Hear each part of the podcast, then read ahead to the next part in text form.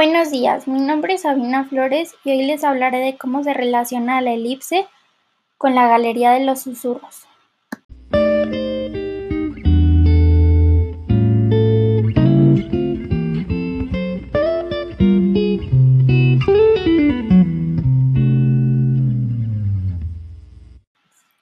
Primero que nada, la Galería de los Susurros se ubica en el exterior del Museo de las Ciencias del Príncipe Felipe de Valencia.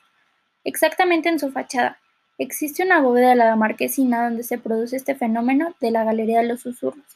Este sitio tiene la forma de un arco, con más de 70 metros de separación entre los dos extremos, donde puede susurrarse y escucharse claramente en el otro extremo.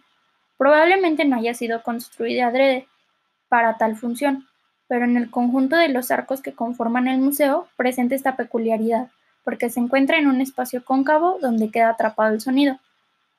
Pero ahora, ¿qué es una elipse?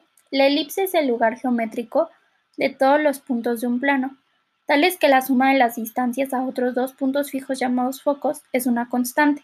Entonces, ¿cuál es la relación que tiene una galería con la elipse? El techo de las galerías es en forma de un arco, y esa es la estructura de una elipse.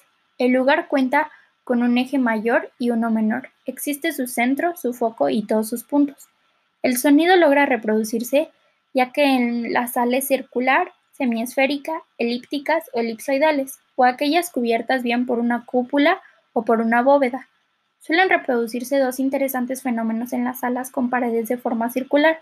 Si éste emite algún sonido cerca de dicha pared, el sonido se propagará por su perímetro y será perfectamente audible en el extremo diametralmente opuesto de la sala, pero no en el centro de la misma. Si nos ubicamos junto a la zona central, bajo la cúpula o bóveda, se produce una focalización del sonido provocada por las múltiples reflexiones que se concentran y amplifican el sonido.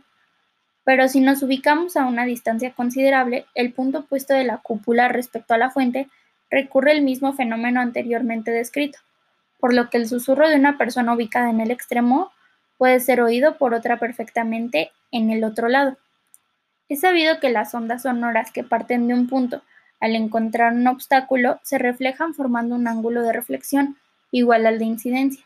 Para que no se pierda nada de la intensidad del sonido, es preciso que no haya aperturas por las que escapen las ondas o que provoquen reflexiones irregulares.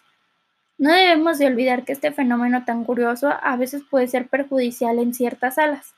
Entonces entendemos que la relación que hay entre una elipse y la galería de las dos cuentan con una forma curva y tienen los mismos elementos. Gracias por su atención.